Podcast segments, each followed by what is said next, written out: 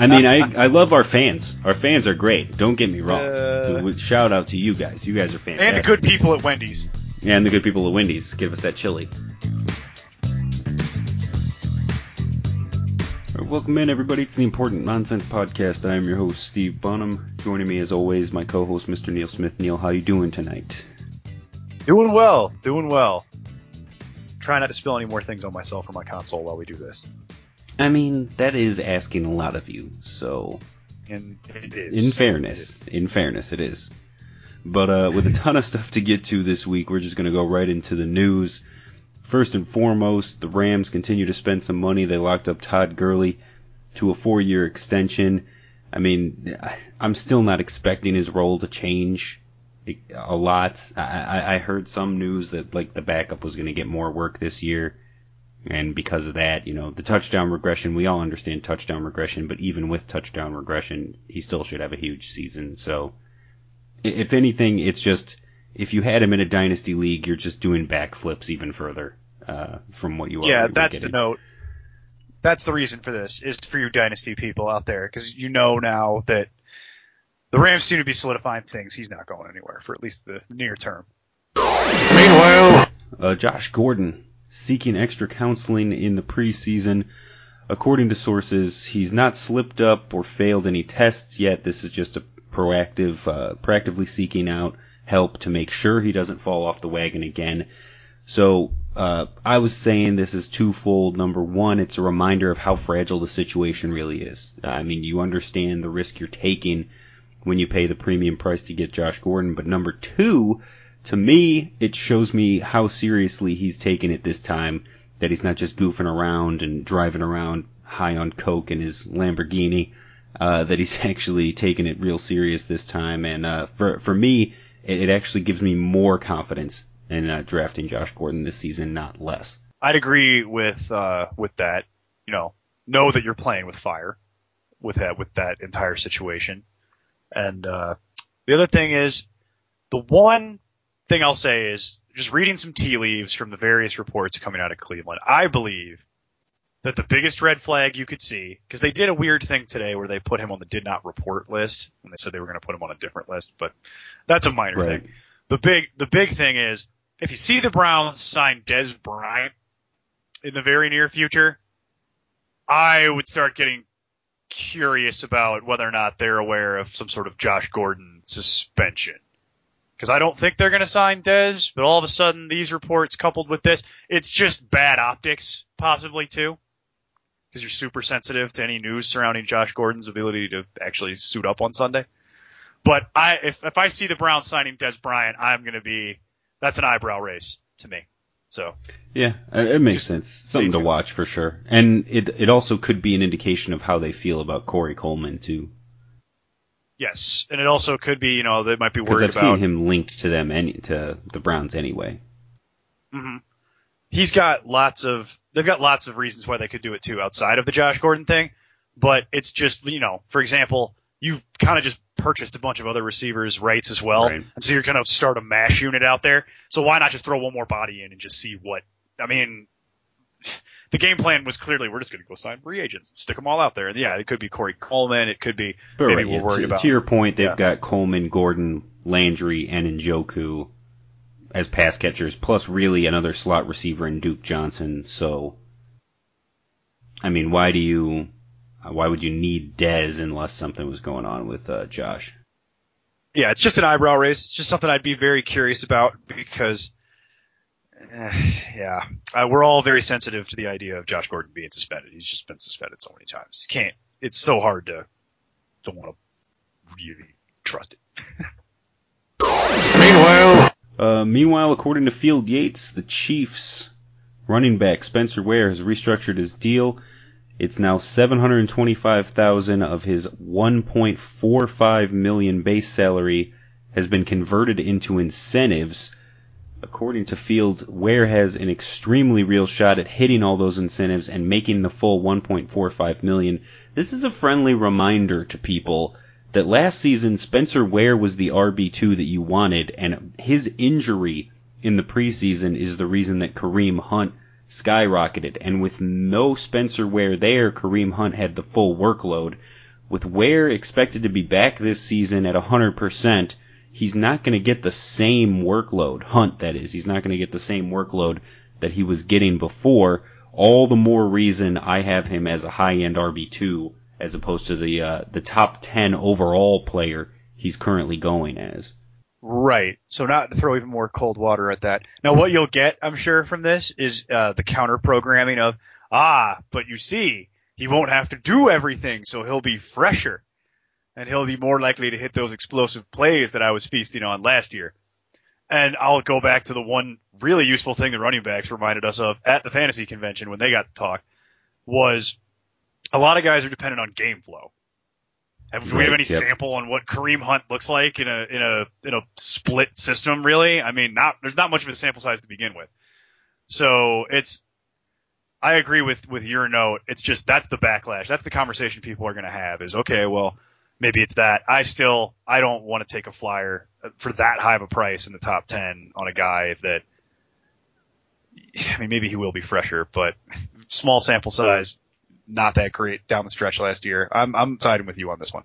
Yeah, it's not like I mean, I I can't say for sure. I haven't gone through the all the game film. You know what I mean? But I, I can't remember a time when I was like, wow, we're we're in the fourth quarter. Why is Kareem Hunt so gassed? You know what I mean? Like why why is he so like out of energy and dead? He's really the production has dropped off here at the end of the game. Like well, if only they could split carries with him so he'd be fresher. Yeah, it's never a thought I Yeah, had. it's It's more like give him the about that. ball Yeah. because he's your home run hitter. He's your guy that anytime he touches the football, he can score, and that's Right. the allure. I get it. It's just you know, it's a, Spencer Ware. I've seen do goal line duty too, by the way. Just Yeah, FYI, that's- like I've so seen that over the t- over time. If you're looking for a vulture, sketchy. there. Yeah, that's the guy who he'll fall. He'll get that one yard little bunny touchdown after Kareem Hunt does all the work to get him down there. Well, all right, Neil. It is time to uh, to finally get into our divisional breakdowns. So this week we are taking the AFC East and the AFC South both and putting them under the microscope.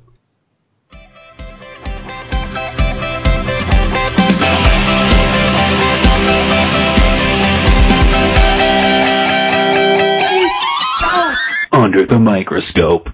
A microscope is an optical instrument used to magnify objects. Under the microscope. Simple as they are, the microscope is no toy. Under the microscope, into the friendship running zone. Under the microscope.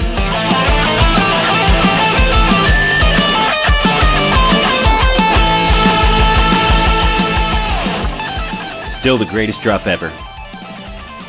Not just not can't get over it. It's just so amazing. Lame Genie. La- shout out every year, Lame Genie. Oh yeah, yep. Every year, So good. mandatory. That's in the So good. contract. So uh, we start in the AFC East, the order they finished with the New England Patriots. For all the teams in the AFC East, it's going to be pretty simple because everybody has a bye week of Week 11. So just jot that down. Now, all these players we're giving you here really By the way, that's be- bizarre. Just want to throw that out there. That's bizarre. Not really. Everybody. Do they do that a lot? I've They, never yeah, noticed that. they, they tend to they do, that, a lot, Okay. where Oh, most you go. teams in a division have the same bye week. Yeah, but uh, yeah, just to throw this out here, the, the players that we're talking about the most, we're putting the most attention and focus on, are the ones that are being drafted currently and have been ranked in the consensus ranks, and then uh, there's also other players that you're going to want to take a look at: flyers, dynasty player, uh, players, sleepers, you know, rookies, people you want to keep an eye on Names for the uh, waivers later in the year. But uh, the key here is like you don't have to know every single player in the NFL. The, no one expects you to know that. But the the general rule of thumb here is whenever you're going into your draft, whenever you're doing your prep and getting yourself ready, you want to know probably about the top 200 guys, maybe 250, and you don't have to know everything about them. You don't have to know their entire backstory, you know, what their favorite color is, their favorite flavor of ice cream, their middle name, where they were born, where they went to high school. Like, you don't need to know all that about everybody. But you do need to have some sort of opinion on everybody. So that when it comes to you in the eighth round, and you're beyond the top 50 players that you researched, you're not looking at five different guys you've never heard of and you're using your 90 seconds to frantically research. So what we're trying to do here is break down team by team and division by division so that you guys all have a uh, an idea of everybody to form an opinion on everyone you're going to see come through the list in the uh, in the upcoming draft season here. It also it neatly lets us do the draft and free agency at the same at the same oh, time. rolled into one. Yep, we get to do it all for you right here, nice and clean. Well, So Steve, do you want to just you want to just launch into QB? Yeah, you yeah, just we're go going right, right, into into the Patriots in the AFC East, and of course Tom Terrific. He is uh, ranked 47th overall in the consensus, the number three QB. I've got him at QB one, 39 overall. Not too crazy. He's Tom Brady at this. I mean, what what other analysis do you really need? You know, if you Yeah, don't know I- Tom Brady at this point, I think fantasy football is maybe not the sport for you. I don't see. I have him at four. I don't see why we're going to spend a whole lot of time on this topic. You might be a little worried about Four blasphemy. That's it. Let's do a Yeah. 45 Oh, minute show's breakdown over. of this. Yep. Show's over. Uh, yeah, it's. I mean, we don't really need to hit. Okay, weeks 13 through 16, the last couple of years, his production has dropped off slightly. I mean, that's not really groundbreaking. He's getting up there. Also, they start slowing it down for the playoffs because they're going to the playoffs by that point every year. They've already locked it. So it's just, you know, it's just something to be aware of. But it's, I mean, come on, we're not going to spend this time, this much time talking about Tom Brady. We might as well just launch. Yeah, and right again, if that's something you're stuff. worried about, we talk about it every year. If that's something you're worried about, halfway through the season, you can grab a hot QB off waivers that'll help you in those weeks. So Yeah, and that- you could yeah. probably trade Tom Brady for like a huge King's ransom. The that's biggest question mark here on uh, the Patriots, other than you know who are the nameless short white guys at wide receiver, is the running back carousel. Now, me personally, I have uh, Sony Michel, Rex Burkhead, and James White all boom, boom, boom, 33, 34, and 35 in my ranks at running back because I, at this point you're picking a name out of a hat. Yep. Uh, I've I've heard the argument that oh you know Sony Michel's going to be the Dion Lewis replacement, and as we've we talked about in our extensive Dion Lewis conversation last week, Dion Lewis heading to Tennessee opens up a large amount of production in that offense. To me, just looking at the player, just looking at how they operate, I feel like Sony Michel's going to fit more into the Mike Gillislee role, a guy that's going to be maybe a, a vulture, you know, near the uh, the end zone, which which does have its value. Don't get me wrong. Mike Gillislee is still on the roster is more what that note means, people. Somehow, despite being completely useless last year, he's still on their roster for now. We'll see how that shakes out, but he's still Right. Yeah, and Jeremy Hill's also there, but again, like the, it's still preseason where those guys could easily be cut. Gillislee wasn't active for most of last season, so like I'm just saying RBs. the role that they had special last? Year, Sony Michel, I feel like is going to slot into that more. The guy I want, if I want any of them, is Rex Burkhead, and, and right I now co-sign this. Burkhead, uh, Michel's going uh, 65 in consensus, 27th running back.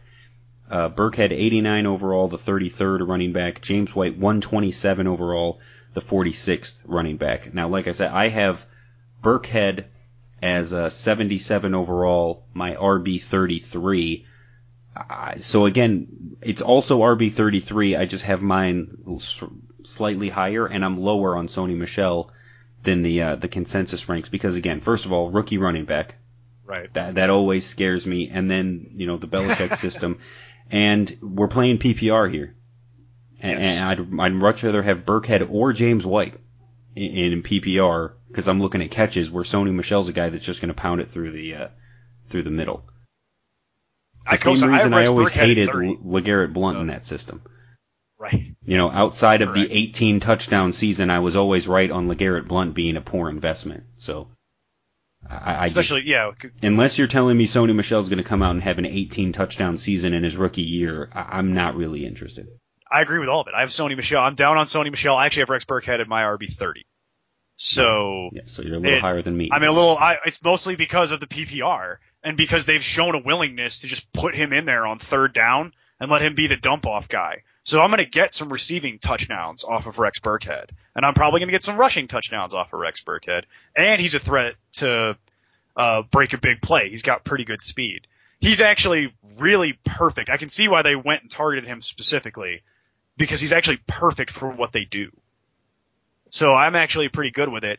And I'm I'm always I'm always down on James White because of the injuries and because it's the streakiest thing I've ever seen.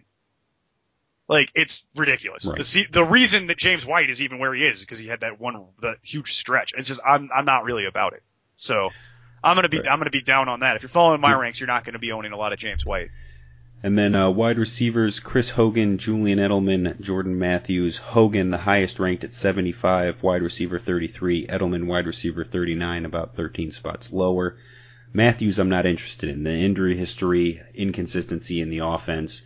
It, I mean, maybe you want to take a flyer late round just because The it's fact that he's Patriots. slow.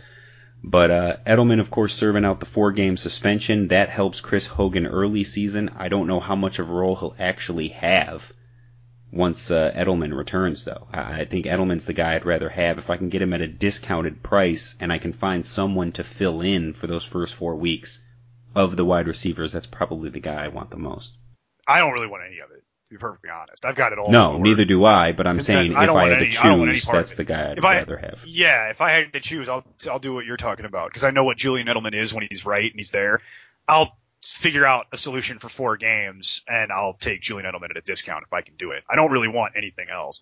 And notice how we didn't even waste time talking about Malcolm Mitchell and the other ones. I mean, this is like your pickings. Uh, Tight end, obviously, Gronk is Gronk. Is Dwayne Allen still on the team? I see you got Dwayne yes, Allen. Yes, he is. Dwayne Allen is still on the team. Yeah, that's he's just not your in the top reminder. 50 tight ends. So Yeah, that's I just mean, your that's, yearly that- that reminder that, you Dwayne right Allen there. exists. There if you go. anything, Dwayne Allen might be the one and only tight end handcuff.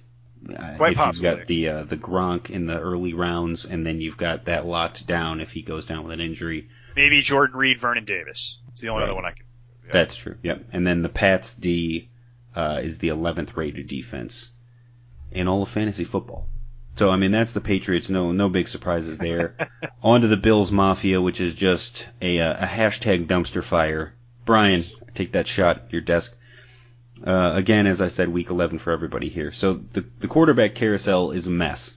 Uh, you got AJ McCarron and Josh Allen both in the low 300s. Uh, not startable even in a three quarterback league for either one of them. so not interested in either guy.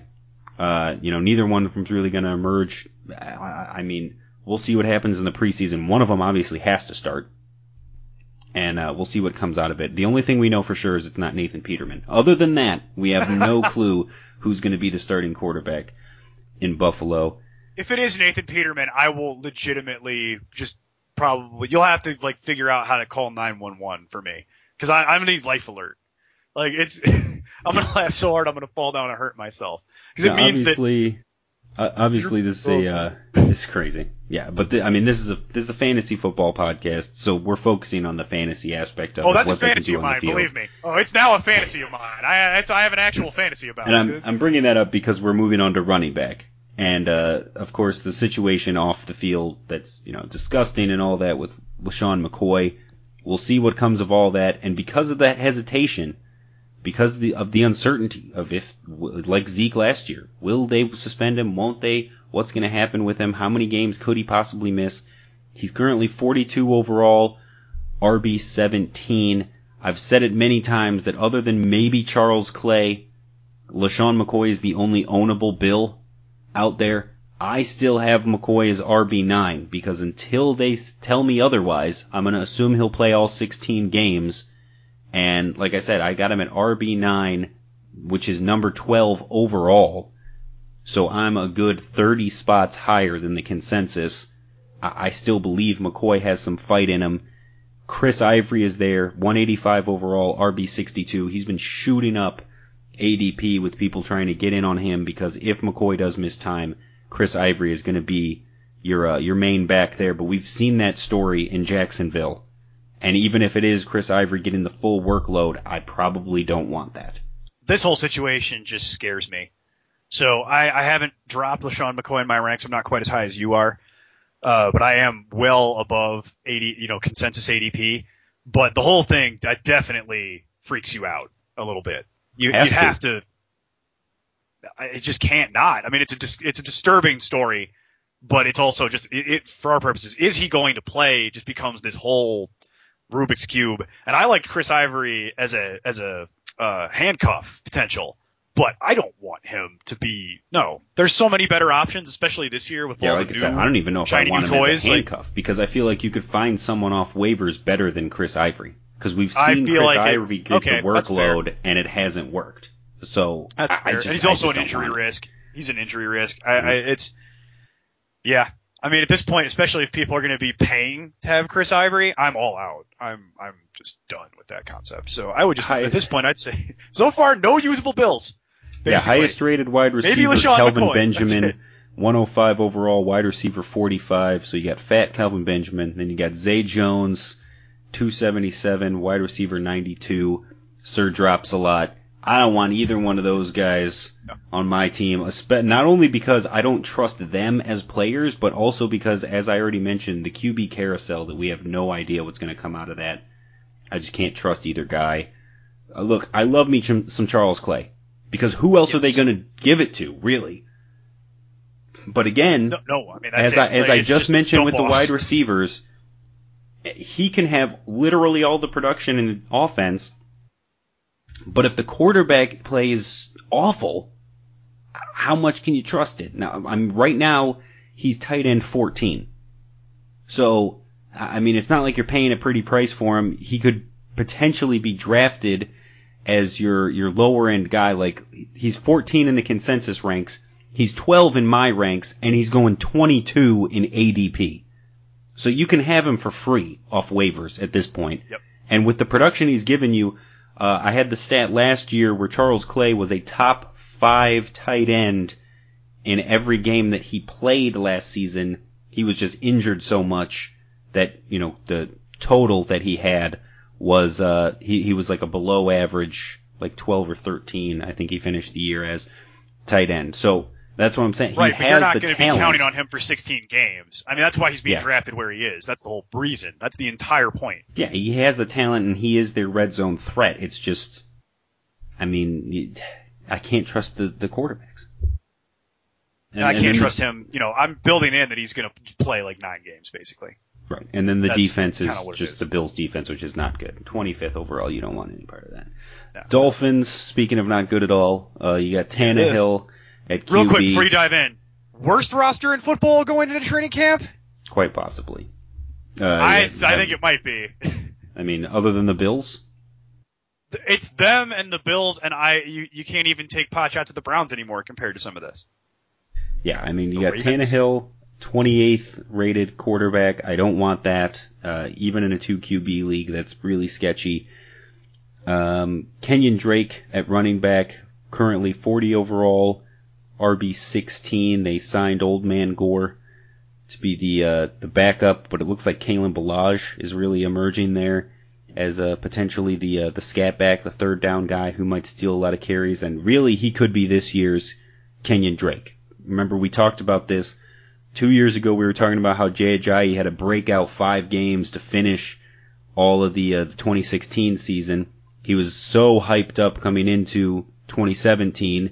Then he ends up burning out, gets traded away to Philly. Kenyan Drake takes his job, and we're talking about Kenyan Drake having a great second half, and now he's going to have a huge year this year.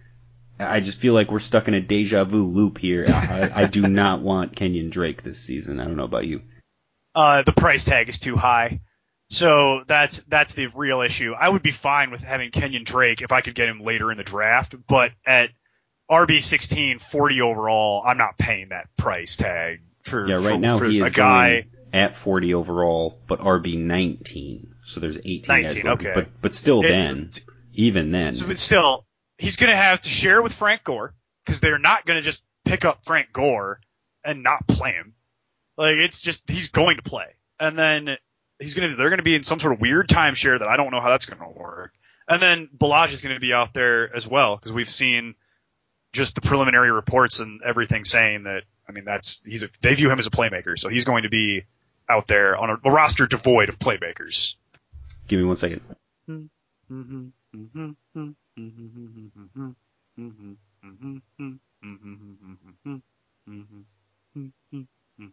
All right, I'm. He's back. Me, you missed me humming for a solid minute there. Elevator. Oh man, I, I enjoyed. It. I would have been great. That made for a good podcast. I'll just leave that all in there. That's good. And then at wide receiver, you got DeVante Parker, who's uh, 84 overall, wide receiver 37.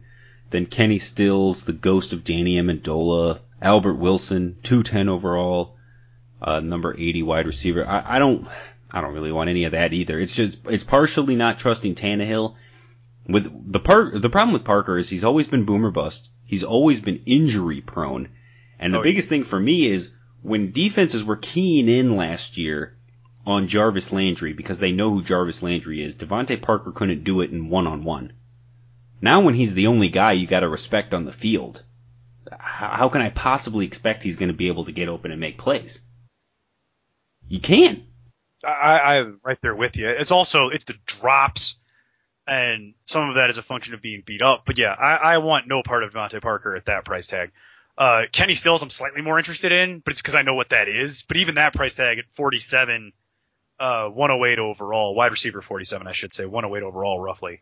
Uh, Yeah, he's going in is- ADP. He's going 128 overall. yeah, so Uh, maybe receiver maybe I'd be so- interested in that. I mean, that's a Maybe. it's a flyer is like your fifth wide out. It's a, it's a, it's that's what I mean. And so I- in that slot, if I'm going to do that, I kind of like having a big, big play guy. So if if you that's how you like to do your roster construction, maybe that. But honestly, I'm not really super excited about it. And then there's Danny Amendola and Albert Wilson. One of those guys could be the new Jarvis Landry, like that part of the game that they have, the, the that dude. So in PPR, maybe that would make sense. Yeah, the dip can and get dunk slot guy, yeah. You can get that for free. But and if you're asking me to pick, I guess I want Albert Wilson. Mostly because I think Danny Amendola is going to get hurt because I've seen that movie too many times. No offense to Danny Amendola, he's a yeah, Wilson warrior. currently going undrafted wide receiver 85. Yeah, so that's a waiver guy maybe. Like I could see Albert Wilson taking on his old job when he from Kansas City and just doing it in Miami, where you run a three yard out route over and over again. Right. And yeah, and I'm with you there. He's a guy worth a flyer for sure. So that's a flyer. Danny Amendola maybe, but that again, I don't like Nope, owning Danny don't want it. Amendola. I'm Nope. not a big Danny Amendola guy because he gets hurt and it's just one of those things. I could be wrong. Maybe that's the guy that takes the job, but there's a, there's an opportunity there. So far, if you're asking me what we've been through that I'm actually interested in, like properly, Kalen Ballage.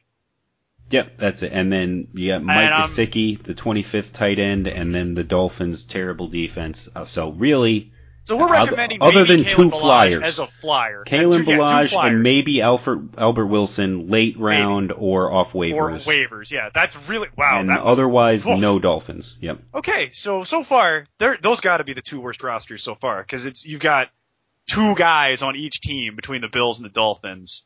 That those four players total. Well, I mean, you say so teams. far, but to be fair, we've only gone through three, and one of them was the Patriots. So Yeah, that's true. And then the next one's going to be the Jets, so this is going to be interesting too.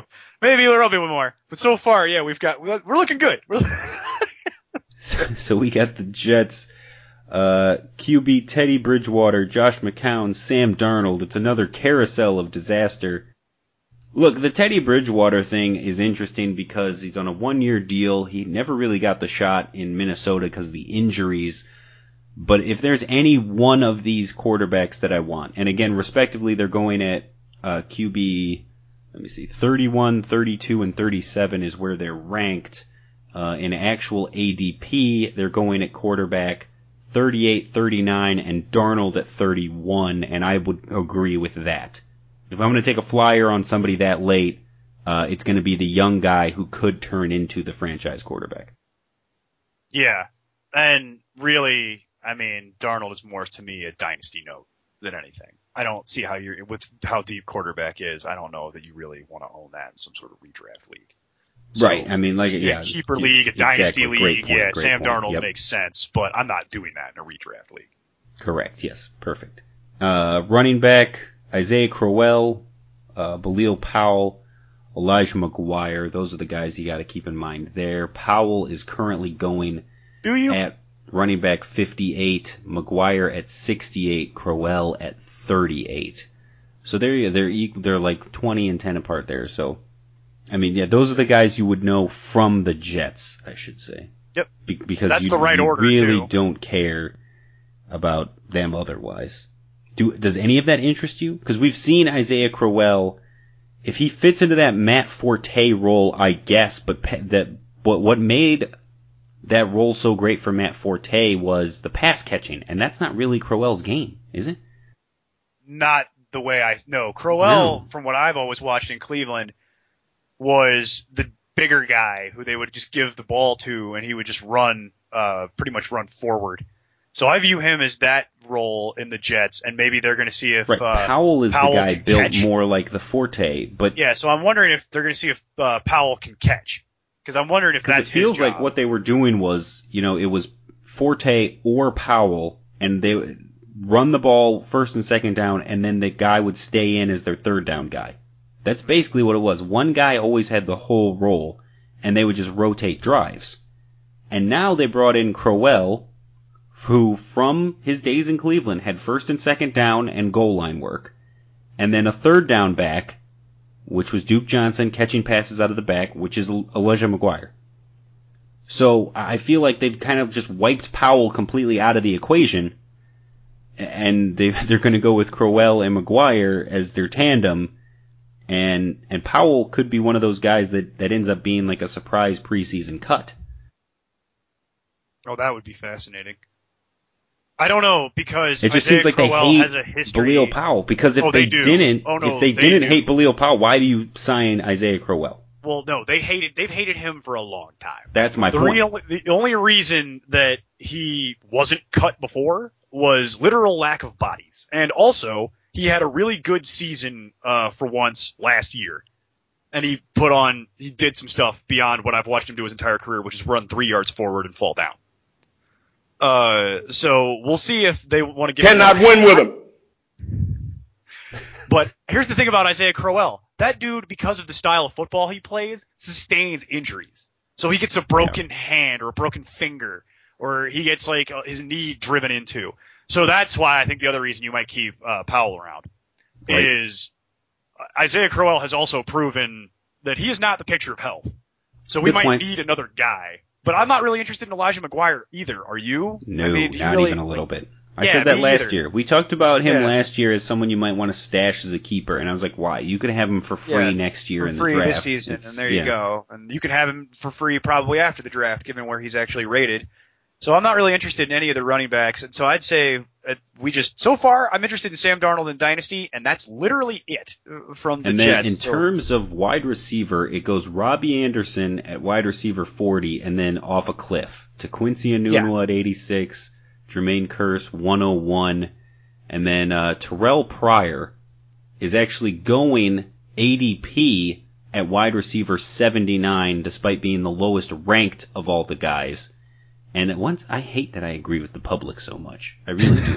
I mean, I I love our fans. Our fans are great. Don't get me wrong. Uh, So, shout out to you guys. You guys are fantastic. and the good people at Wendy's. Yeah, and the good people at Wendy's give us that chili.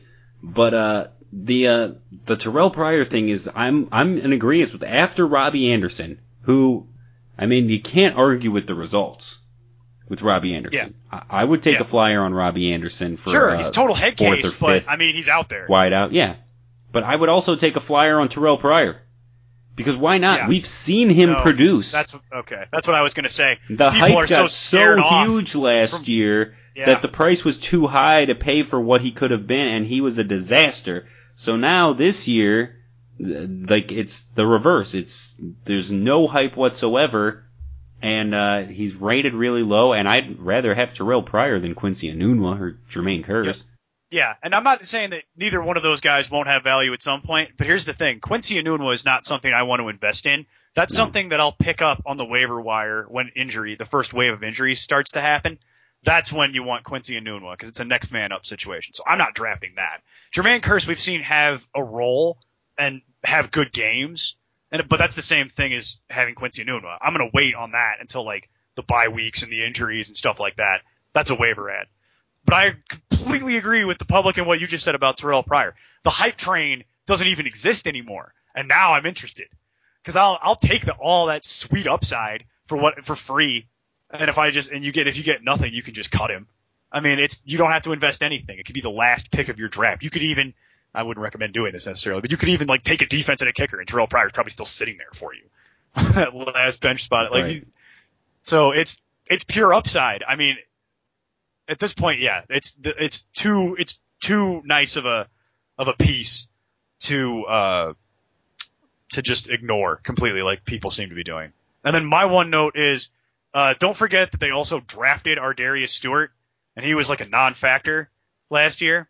And don't draft Ardarius Stewart. That's just one of those names to know for the waiver wire for later, so that it's not a shock if you see him out on the field because he was great in college, and sometimes you know rookies struggle first year in, didn't really get an opportunity. I'm interested to see what what that turns into, uh, but not something I would invest in heavily. Just a name to know. Tight end, it's Clive Walford with ASJ leaving, and uh, he's ranked tight end 43. They they hate tight ends up there. We all know that. The Jets defense ranked 30th out of the 32 teams. You don't want them either. So once again, we're, we're basically ignoring those two positions, as has been the theme in this entire division outside of the Pats. So, Yep. I mean, that was pretty rough. So AFC Yep. South. Now we we got some decent teams here in the AFC South. So hope, let's turn this around. Let's turn this around. we around. got a couple fun ones. So we are, of course, starting with the Blake Bortles machine in the AFC South after the defending champions of the AFC South, your Jacksonville Jaguars. Bye week in week nine, Bortles 163 overall, QB 22. You know, I love me some Blake Bortles. Who, I mean, at this point, it's common knowledge, right? Yes, we did cover this. ground. Look, like I said, after you get beyond, once you're into the third tier of quarterback, once you get beyond, I think it's like QB 8 or 9, really the difference between QB 8 or 9 and QB 22, which in the consensus ranks is Bortles, is like maybe a point and a half a game. I mean, you're, you're really splitting hairs. It's all about who you trust. And honestly, the guy that I trust in fantasy to to give me the points I'm looking for is Blake Bortles out of out of that list because it's a lot of like flyers and wild cards and look I have Bortles I, I know I'm crazy okay you don't have to tell me the consensus is 22 the public is drafting him at 25 and I have Bortles at 13 I know go ahead call me crazy I mean, I don't think I have to do it. I think we could just open a window. do that. Yeah, I mean, look, it's like I said, I'm higher on Bortles than everybody. I know that. It's just I buy into it. I do. The, just the system that Doug Marrone has him using to basically keep the ball out of his hands, unless it's a I mean- situation that he knows he can succeed in, which has been his problem his whole career because Gus Bradley just wanted him to chuck the ball around like crazy. Okay. Gus That Bradley wanted him to that be Phil Rivers. He wanted him to be Brett Favre, and, that's not who Blake Bortles is. You let him be a game manager and let him just rack up the points. Let him be Alex Smith. Let him be the dip and dunk guy who occasionally will take a shot downfield, and, and let him just rack up those fantasy points for you. It's funny you say that. I have Alex Smith at 13. And Booyah! the, par- there you the parallels the parallels to the game are uh, are uh, pretty. I mean, the, the film is very similar. So I could see the Blake Bortles uh, hype train gaining some momentum. I don't have Blake Bortles at 13, folks. I have him down at like 20. But I will say there is some merit to to what you're saying. I do trust that he's going to get me some sort of 14 as opposed to, and that's in a four point passing touchdown kind of thing. In our league, in our golden league, it would be more like a, a 20 than some of the other guys that are going down that low. Cause it's just like, man, that's a, you really want to count on Teddy Bridgewater? You know what I mean? Cause that's the kind of, you're not looking, it's, it's, it's not quite, he's not quite there, but you're looking at, you're splitting hairs and it's a whole bunch of guys that all have warts and I get how you could see the floor and then there's a little bit of rushing that Blake Bortles gives you, Yep. like Alex Smith. You get a little bit of that. Yeah, so I'm I'm, not going to sit here Smith and just the comp. completely That- I mean, lambaste you. I'll let the internet yeah. do that. Exactly. not- I'm just saying, Thank you. Thank you. I get enough of that from other people. I don't need it from you. I'm you. not going to lambaste you because I don't need to. I get what you're talking about. I understand. I'm not saying I completely agree. I'm saying I understand. But the biggest thing is, uh, they're just going to limit his opportunities, like you're saying. So, and then they- we'll get into the playmakers at wide receiver because there's a few guys there that merit discussing for a change. So it's definitely a uh, it's definitely a shot call though. This is I think our first big shot call of the season. Steve revealing he has. Who do you think you are? I am. Get it. All right, Leonard Fournette, running backs. Uh, they've got him at 18 overall, top 10 running back. I've got him at running back seven number 10 overall. Uh, is that is that a shot call again? Or I mean, like I'm not crazy high on him, Eh, but I am no, higher than crazy. the I'm- consensus. I'm higher than the where you- public too. I'm closer where you are. I've got him. I've got him around there. Uh, And little again, bit no lower more you, Chris Ivory. He is now in Buffalo. So uh, T.J. Yeldon back to being the backup. I think the offense is just going to run through Fournette. You know what I mean? They're going to try and do what they did Right. last year. It's just we're just going to give him the ball, and there you go. And I like T.J. Yeldon as a handcuff if you can get him in that area. Like that's fine. That's a On to That's the a live Mod handcuff, Podge at uh, at wide receivers here. Did you know Marquise Lee is a former Biletnikoff winner? I believe I mentioned that to you from the Madden days. Every Oh, single oh. chance Really? that I, I was not aware. Interesting. yeah, So Marquise Lee, the highest rated at 109 overall, the number 48 wide receiver. Currently, he's going at wide receiver 47, 124 overall. I don't know if that's because the public hates Marquise Lee, like they did all last year when we just filled the waiver column with him every week, or if it's you know the he the just fact went up that putting up usable fantasy performances Yeah, every exactly. week. Just week in and week out, he was the number one wide receiver, but give me that Allen Hurns. Uh, Dede Westbrook coming in at the next one with uh, 160 overall. Then they, of course, added Donte Moncrief. They still have Keelan Cole.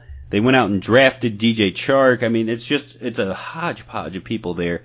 The guy I want, no shock though, is, is Marquise Lee. yes, Yeah, I have him as uh, my wide receiver 30. So I'm Yeah. way higher than the consensus and the public. I've got him at 76 overall. I'm 33 spots higher. yeah, I have him, I have him down at like 35, but I'm still way higher than consensus because everybody again, hates that's- Marquise uh, Lee. They have yeah, his just- entire career, and they're always wrong. You're wrong every year. And that may just be a, uh, you know, a factor in, it, like, just looking at the numbers, it seems like I'm projecting out the, the Jags offense to be better than everyone else. Cause I have Fournette higher, I have Bortles higher, I have Lee higher. So it's like, uh, it, it seems like I think the Jags are going to score more points a game than the, than the general consensus. Um, yeah, I think, you know, Westbrook is interesting. Keelan Cole is interesting. Donte Moncrief is the least interesting because we know what that is, Yeah, I don't wanna- I and I don't want I don't any that. part of it. DJ Chark's that. very interesting for Dynasty. Yeah, don't know how Um, much playing time he's going to get, especially early in the season, unless somebody gets hurt. Yeah, because he's going to have to But- fight a lot of people to get in there. But it's a guy that well, again, and then i- i- in like. Dynasty Westbrook for sure. putting on a clinic out there towards the end of last season. So I mean, I gotta believe he's going to be playing Yeah, and Keelan Cole was a big fantasy playoff saver for people down too. the so. very yeah down the very end of the season. Keelan Cole emerged as well. So it's like those three guys. I feel like that's going to be your main guys, and then they're going to rotate Moncrief in. But I mean, unless Mon- unless one of those guys regresses, I don't know even how much playing time Moncrief is going to really get. And, you know, spell and on top of all of that, they re- replaced the ghost of Marcedes Lewis with ASJ, Austin Seferian-Jenkins. Is going to get himself a Yeah. chance here. He's ranked at tight end 20. He's currently being drafted as tight end 16. If I can get him as a backup tight end, I oh, I love that value for ASJ. Are you serious? Oh, give me that. Yeah, I like him as the red zone threat when they get down close, when they can't pound it in. I have a feeling he's going to snag a couple touchdowns. So I mean, what's the stat on Marcedes Lewis? We say every single season. I good for Can one or two. Marcedes Lewis though? I'm so sad. Like, He's we don't good get to for actually. one or two, three touchdown games, right? He'll have like six touchdowns a year, and it's from two different games. That's that's the Marcedes Lewis stat. That is that from is every absolutely year. every season, and then he gets picked up on waivers for way too much FAAB budget. That's And it's not year. for a lack of trying, because Blake Bortles force feeds the tight end the ball. The amount of drops he has in the end zone is always staggering.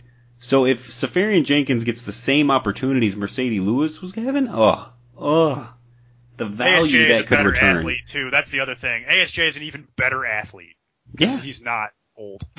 Yeah, I mean, if you're looking to take a flyer on a tight end, that's a guy who you can get That's at a a fun one. discounted price that could really turn into something good. yeah, is he And then, going of like course, he like uh, tight end twenty? Right now, he's going at tight end 16. Okay, so there you go. He's being drafted at 152 overall. Yeah, that's a freebie. So, I mean, it's not quite free, but it's like in the low low rounds, back end back end of the draft. Yeah, but I mean, you're looking at like filling out the back part of your roster, and if you don't get a quality tight end, I could think of way worse options than going with like ASJ and Charles Clay. Right, exactly. And then there's no Like, uh, would- no I could live with analysis needed for the defense because Jags defense number one overall. There's nothing really to go through there. Yep. Uh, moving on to the Titans, their bye week is week eight. Marcus Mariota and the puzzle that is. I mean, if his legs are right, he's right, and if they're not, his game struggles mightily. Uh, he's a lot like Russell Wilson in that regard. If he's not running the ball effectively, he doesn't really have value. And uh, that's going to be the biggest question mark for him is can they uh, use his legs to their advantage?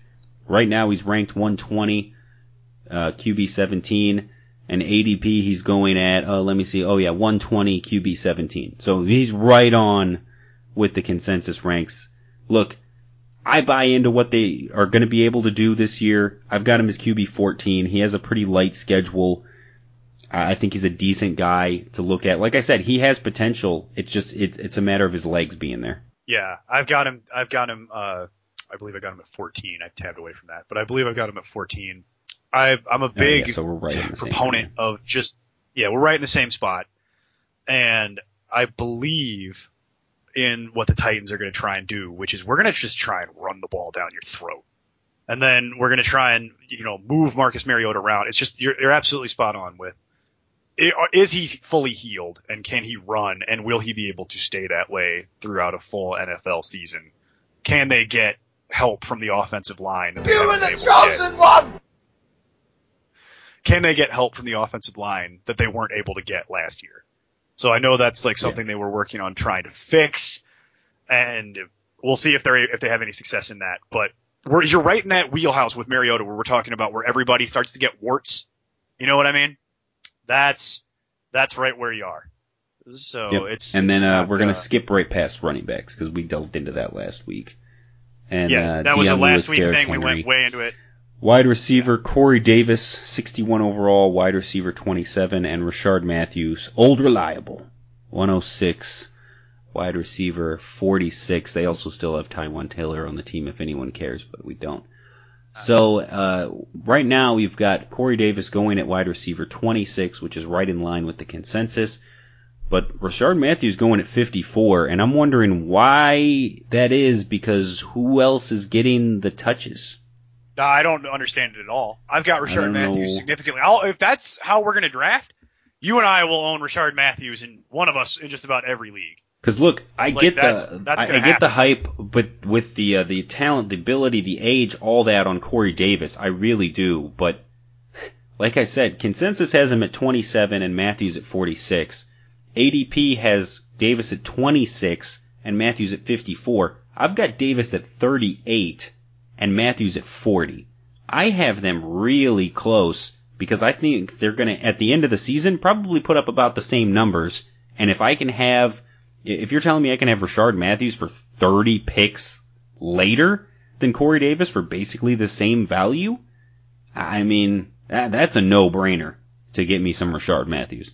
I, I compl- I've got Rishard Matthews even slightly higher than 40. I've got him at like 37. And he, he's, I mean, where do you have Davis then?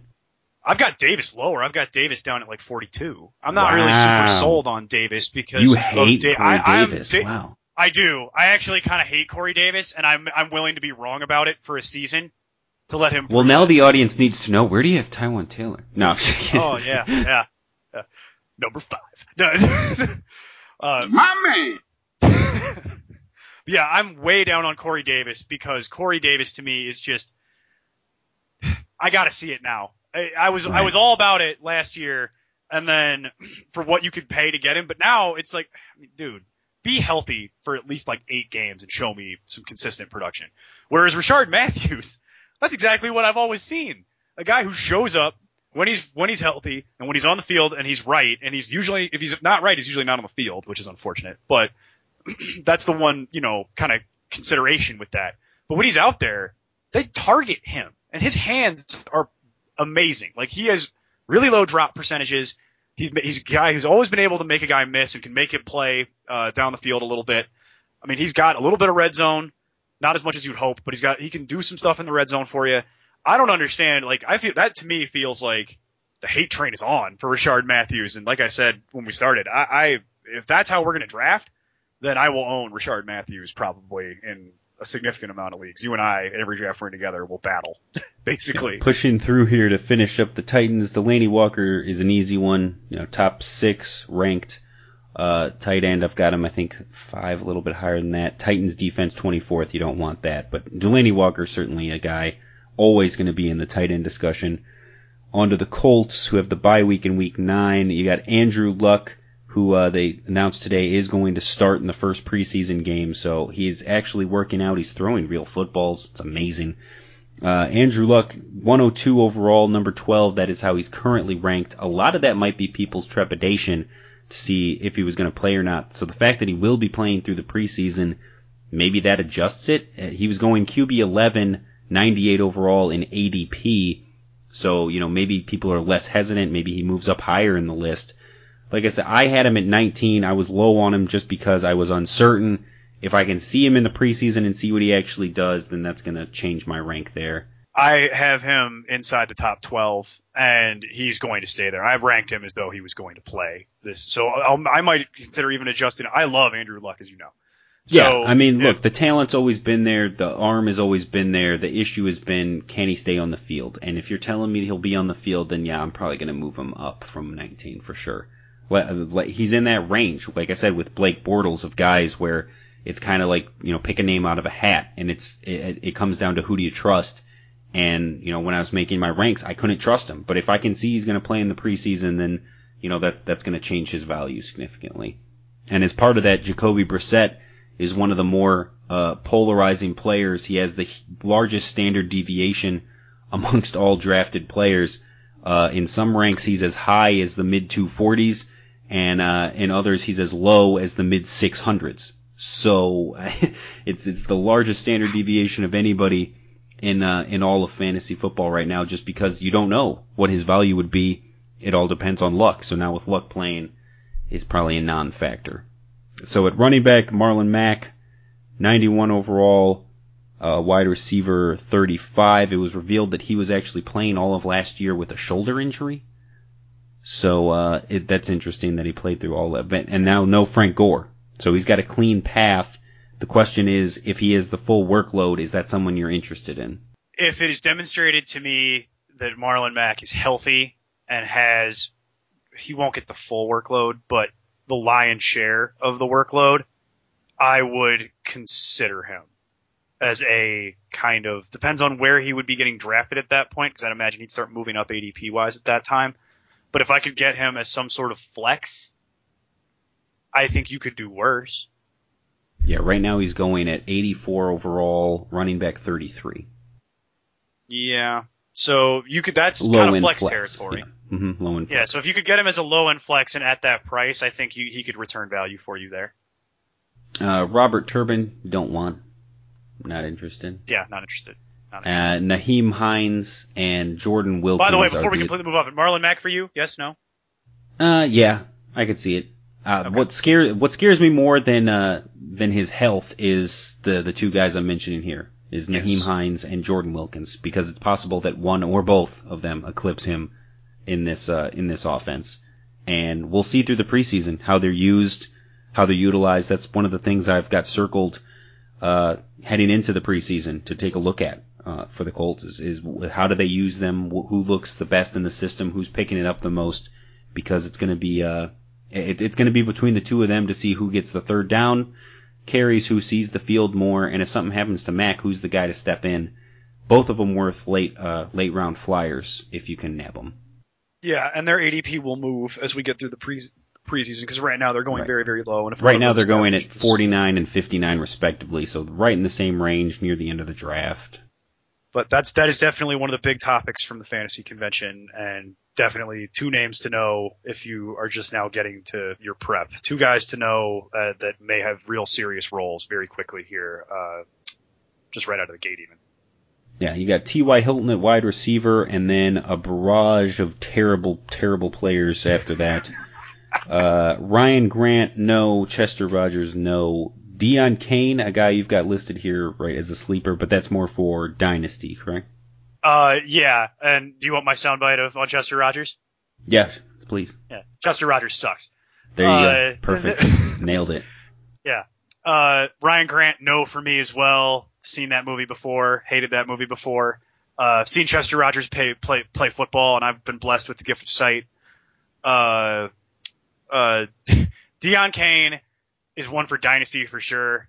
He's a guy they're very high on, and it's somebody that, look at the other names we just listed. Yeah. I mean, it's exactly. T.Y. Hill. He, he has a bunch of also path that could play. I don't know if he'll play this year, but certainly down the road. he is somebody that I definitely am interested in in Dynasty and Keeper, and he's also somebody that is a name I'm keeping in the back of my head for waivers. And when we start the season, at some point, I think they might just give him an opportunity to play. I'm also inter- I'm also going to be interested to see how what he does in camp. Jack Doyle and Eric Ebron at tight end. I'd much rather have Jack Doyle. We've seen Eric Ebron play in the past, especially with Andrew Luck playing. I think Jack Doyle has a significant role in this offense and is going to be a steal if you can get him at his current ADP of 117 tight end 11. So if you can get him at the back end of a starting tight end, I definitely want that. I, I still don't want any part of Ebron. The health scares me. Even if they're running two tight end sets, I, I don't buy into the hype there. They will run two tight end sets. Eric Ebron has never been able to prove to me that he can actually catch. So Yep. I really don't want to spend more time on that. I completely agree on the Jack Doyle. Now that I know that it's going to be Andrew Luck, that's Andrew Luck's security blanket is Jack Doyle. You should hear Andrew Luck in the press conferences where it's just him and his weird kind of, well, you know, you, got to get the ball to Jack Doyle. I mean, you know, welcome to the Andrew Luck book club. Like that's literally that's that's that's not me doing that. That's actual like Andrew Luck uh, post game sound. So it's I'm way into Jack Doyle if Andrew Luck is actually going to be the guy throwing the ball. And then the defense unranked, unwanted. So we don't need any part of that. Texans, last but not least, bye week, week 10. Deshaun Watson, of course, there's not a lot to talk about here. Uh, consensus 55 overall, number four. I have him as my number three. ADP has him going number two. I believe you also have him as number two. I do. That's Yeah, one so of my crazy shot calls where I won't own him because that's not Yeah, how I play it- fantasy football. Deshaun Watson uh, should have a good year. It, fully recovered. He's off the pup list. It, you know, he's going to be ready for training camp and preseason. He'll be out there, so I'm expecting another big season from him. Lamar Miller and D'Onta Foreman as the uh, the running back tandem there. Currently, Lamar Miller being drafted as RB27. He's going in flex territory. I have him at 23. Consensus has him at 23. So if you can get him in flex range, that's certainly a steal. He's gonna get uh, a good workload. They've improved the offensive line in the offseason. D'Onta Foreman, a guy we saw bursts of last season before he tore his ACL. So certainly the handcuff there at the very least, if not somebody that's like a, uh, a Tarik Cohen type situation. And don't be surprised with Lamar Miller getting older, it's possible that you could see him coming in and, uh, and vulturing some drives and actually carving out a role and supplanting Lamar Miller at some point this season. Well, I was going to ask you if you would consider owning both of them given their relative price tags, but you said handcuffs, so that pretty much answers that question. Um, Yeah, I, I, mean, and for and like I said, even if he's not a handcuff, for the price he's going at, D'Onta Foreman is worth the flyer to be your fourth or fifth running back as a guy that could turn into something later in the year. And uh, definitely, if you're in a keeper league or a dynasty league, somebody you, you certainly want to hold on to. Wide receiver, it's DeAndre Hopkins and Will Fuller and nobody else. Uh, you know, Hopkins doesn't need much discussion. Fuller's your boomer bust guy who uh, who pretty much gives you all or nothing. You know what he is. He's perfect, absolutely spectacular in best ball leagues. But uh, I don't know if I really want to pay the price it's going to cost me to grab him in uh, in a redraft league. Consensus has him at wide receiver 40. I'm a Texan fan and I have him at 44. ADP currently has him at 69 overall, wide receiver 29. I'm not No, paying I'm for not. him as No. a flex. So no. I'm way too rich for my blood. I'll own 0% of Will Fuller this season. Tight end is Ryan Griffin and Stephen Anderson. Please tell me if you can discern the difference because I certainly cannot. I don't know who's going to be the You starter mean like there. visually or because of play style? Like visually, I could probably do it. little do from it. column A, little from column B. Uh, Ryan Griffin's probably going to be your starter there. I just don't know how much I actually want it. I, I I'm not just, interested in either of those until Yeah, like bye weeks, injuries. Like, no, thank you. We can even then. I'd I mean, I got I'd Griffin past. rated as number 32 in tight end. There's so many better options out there. I just don't want it. Texans is the number six defense is a uh, a good value for them. So that's certainly a team you want there. So there you go. Wrapped it all up. Pushed through the AFC East, the AFC South. We nailed it. Nailed it. So uh, we will conclude the AFC next week with the North and the West. Do we have uh, you have anything else you want to add, Neil, quickly before we uh, we head off the airwaves here? No, I think we're already running long. Uh, but uh, all I'll say is Marquise Lee, former Biletnikoff winner. Yeah, and Chester Rogers sucks. So just remember that. Just keep that in your mind. If you both- remember, now we've both if you take on one thing away from this show, just remember that Chester Rogers sucks. Oh man, he's gonna have one hell of a fantasy season. Yep, this. exactly. Uh, Yeah, he's going to completely blow up now.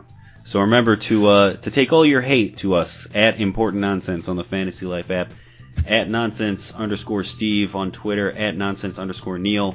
Shout out to uh, to Aiden Ware for hitting us up on Twitter last week. We appreciate it, Aiden. We'll be we'll be talking Yeah, to you, man. thank you, We'll, we'll talk to Aiden soon. But uh, yeah, until next week, just keep up the nonsense. Have a week. Music for the Important Nonsense podcast is provided by Lee Rosevear, Lame Genie, and Tri Tachyon. Thank you for listening, and be sure to keep up with the latest content on ImportantNonsense.com.